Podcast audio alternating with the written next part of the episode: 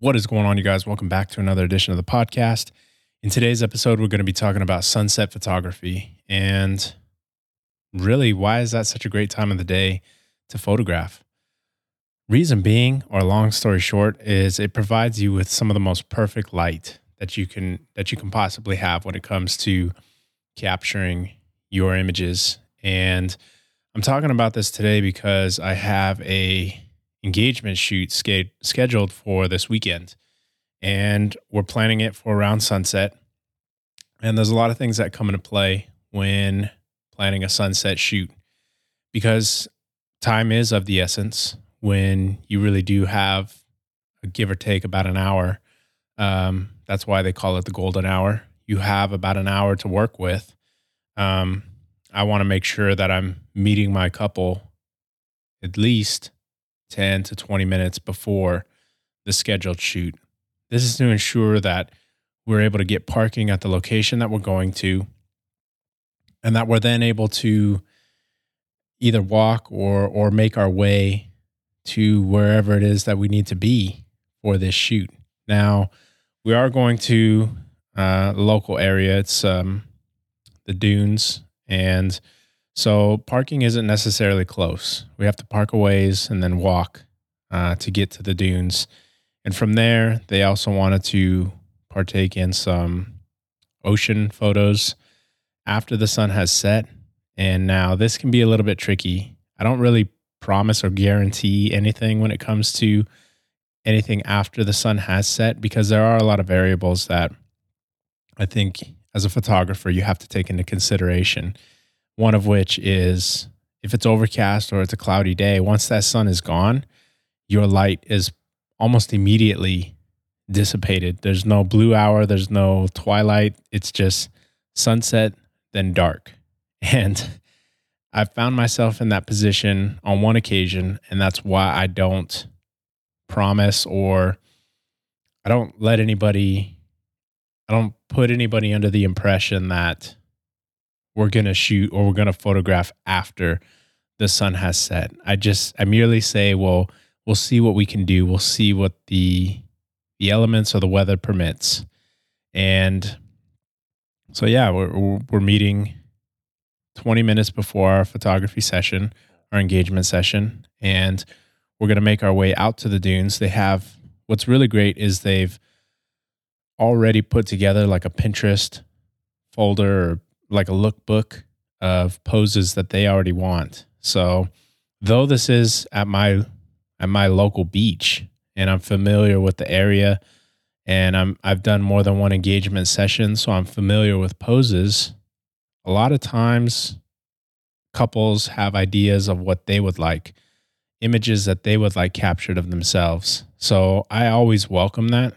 If anybody has done their research on Pinterest, and they they want to bring that sort of lookbook uh, with them to the photo session, it's highly encouraged. I highly encourage it. However, and it's a big sort of a big like, well, we can't be on our phone the entire time because then that takes away from capturing images. Most of these engagement sessions, anyways, they they are typically one hour. Anything longer than that, it, it's seldom like it's it's very rare that I've had a photo session go longer than that uh, for engagements. Um, of course, meeting 20 minutes before plus the walk back clearly, but from the time that the camera is capturing images to the time that I pack up my lenses and we are done, that's usually one hour, a one hour window. So I do try to speed things along and we can look at multiple images between poses and things like that. And I really try to hurry up and I don't try to, I guess, dwell or not really dwell, but take too much time on one pose. Again, it it's going to be around sunset. And so time really is it's fleeting at that moment.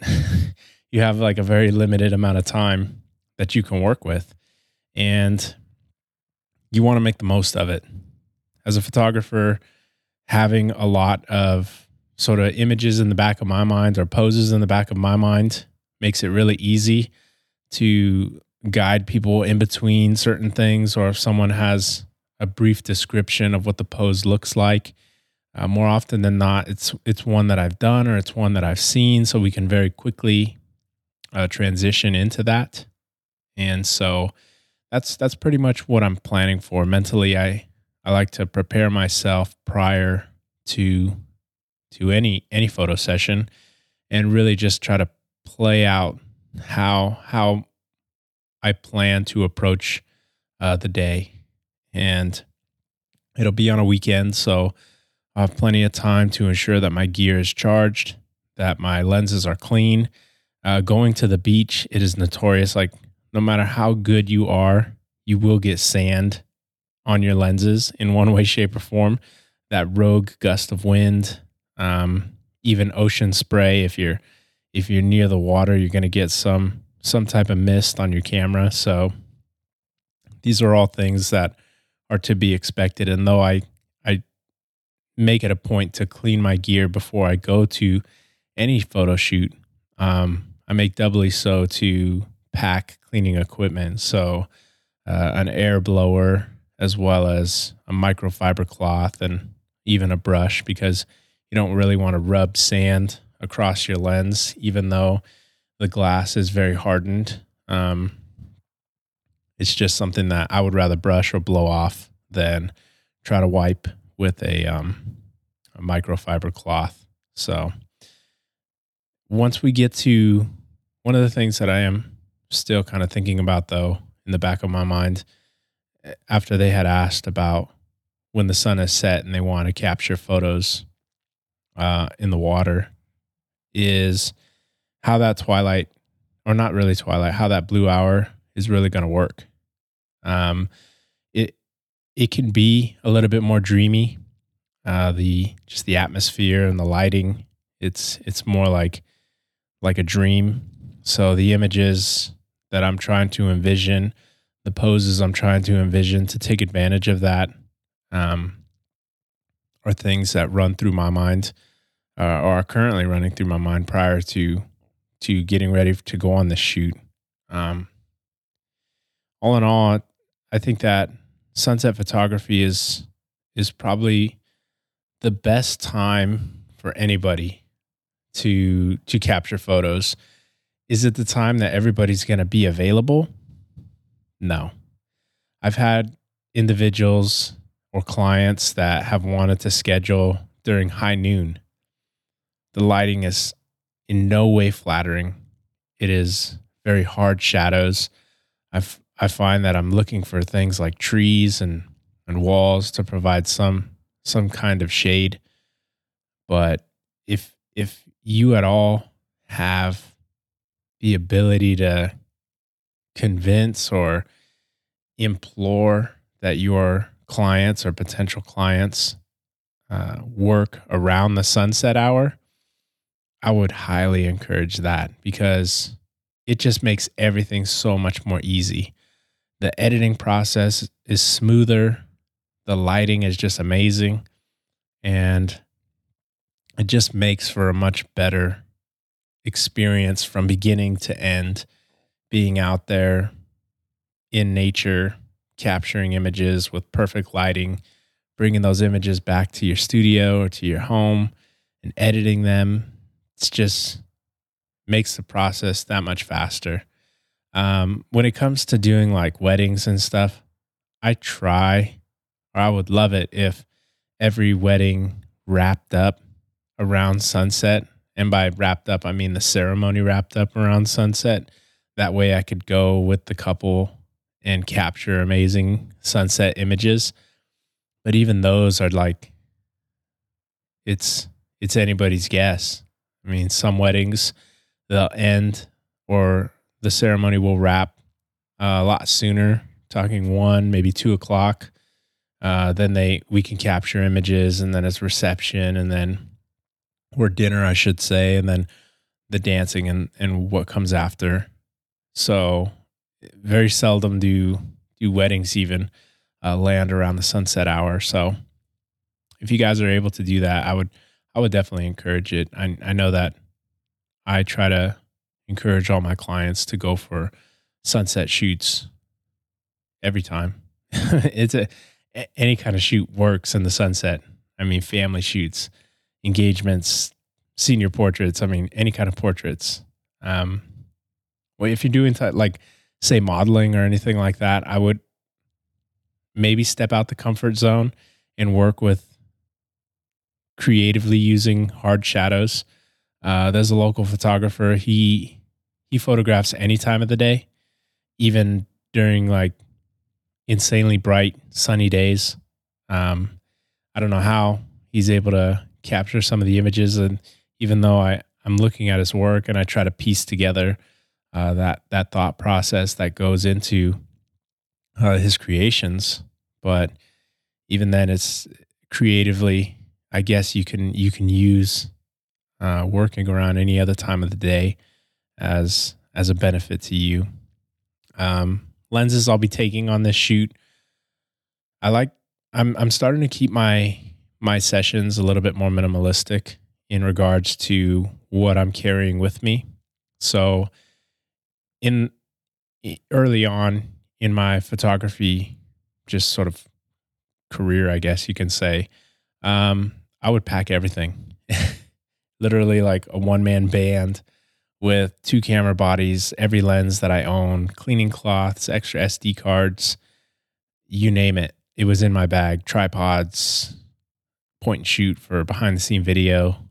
Uh, now it's one camera body, I may, because we're on the beach, carry a camera strap.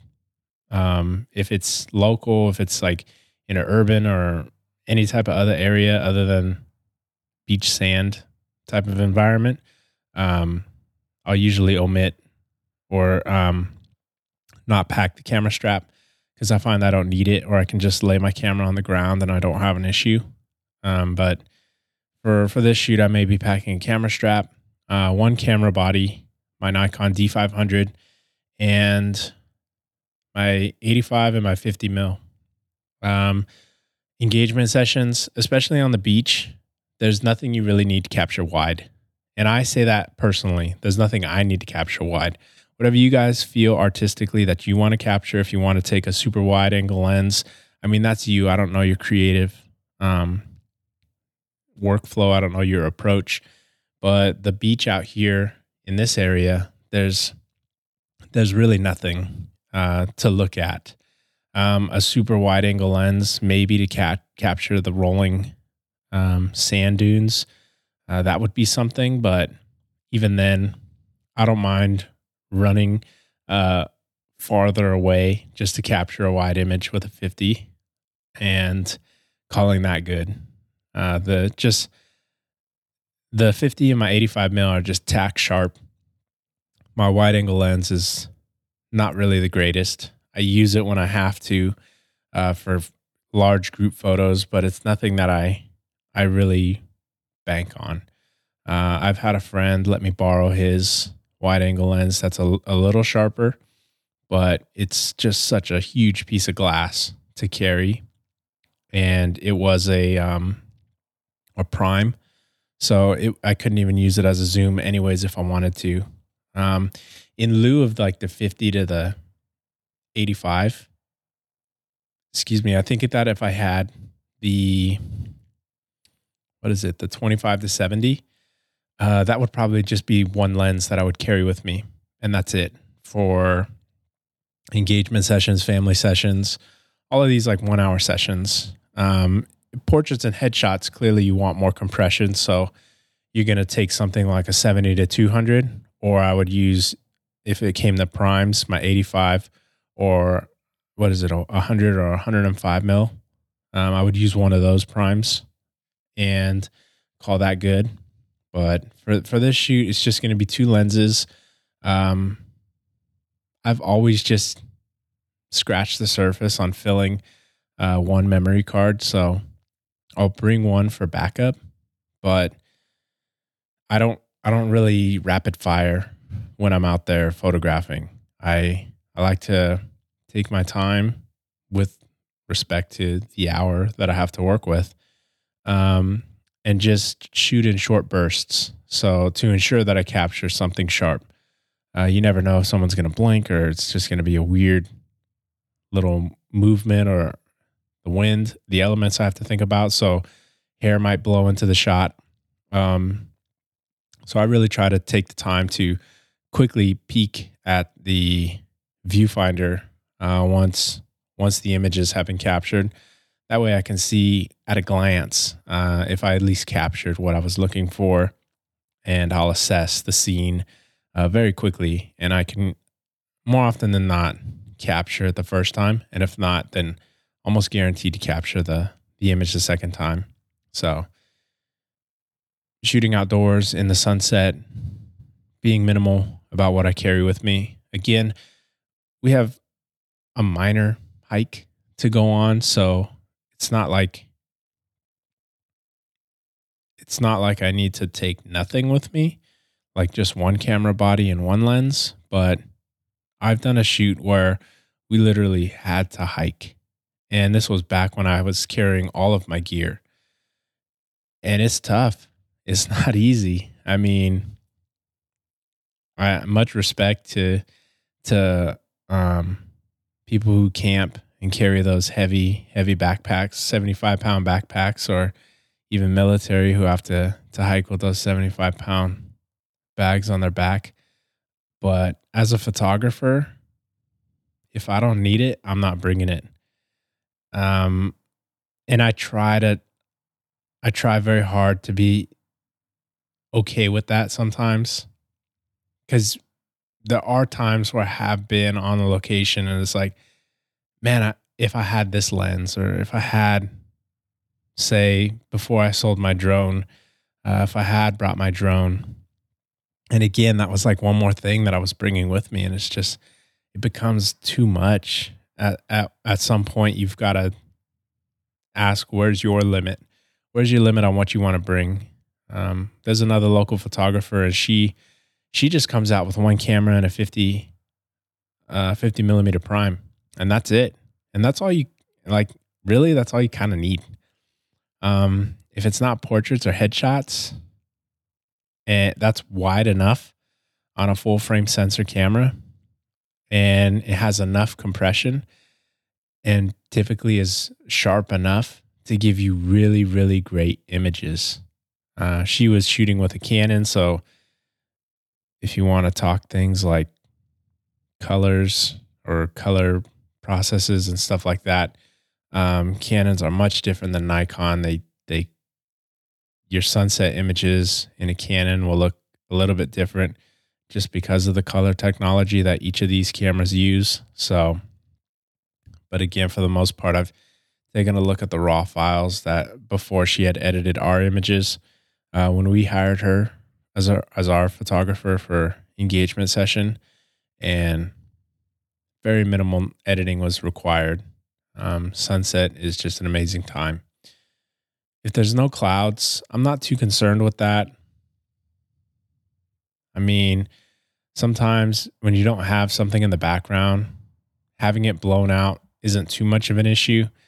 Um, the dune should provide enough of a a backdrop for these images enough to work with with regards to finding leading lines in the ocean i'll probably try not to capture too much of the horizon and i'll try to aim down at the couple so i'm shooting sort of top looking down and maybe get more of that blue water or depending on how murky it is. I don't really know. Um, the water, I can I can make it blue, but these are.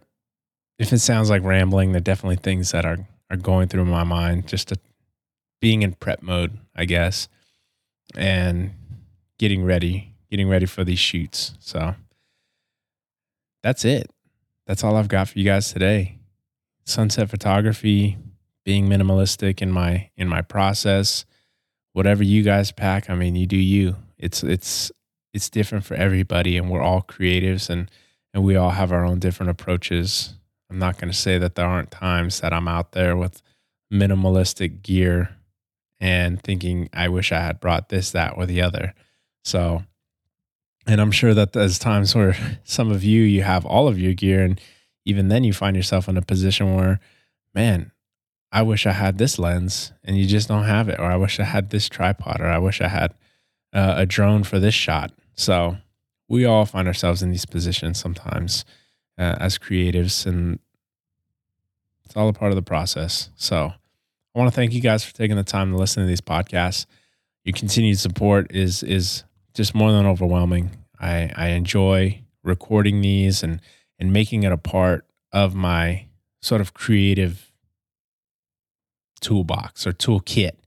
Uh, not just capturing images, but actually just talking about the craft and making kind of a, a dialogue or maybe a vlog. I'm not really quite sure what this would be when you have video involved. For those of you who watch on YouTube, um, and for those of you who don't, uh, you can also find an audio version. Or if you're not watching this on YouTube, you're listening to the audio version. If you're watching this on YouTube, there's also an audio version. That's better. there's also an audio version on iTunes. You can just shoot, uh, search Ramon Campamore or the Photographers Podcast, and you should be able to find it. iTunes, Google Play Store. I'm also on Stitcher. However, I'm not quite sure how all of these sort of podcast distribution um, spaces work. I know that iTunes and Google have been very good. Uh, you can also visit the website. I've recently updated my podcast page so you guys can submit questions. If you have a question for me or you have a topic that you would like me to talk about on the podcast, there's a little box. It says name and email. I don't think I put those as required. Um, so you can always ask a question anonymously. And then there's two little check boxes because I have this photography podcast and then I also have like a more personal just talk about anything podcast. So whichever one of these that you're listening to, uh, you guys can submit questions and I'll culminate these questions as they come in and possibly answer them direct or answer them well not answer them direct but answer them on the podcast. That was the intent. So that's what i'll do. And yeah again thank you guys. And as always till next time see ya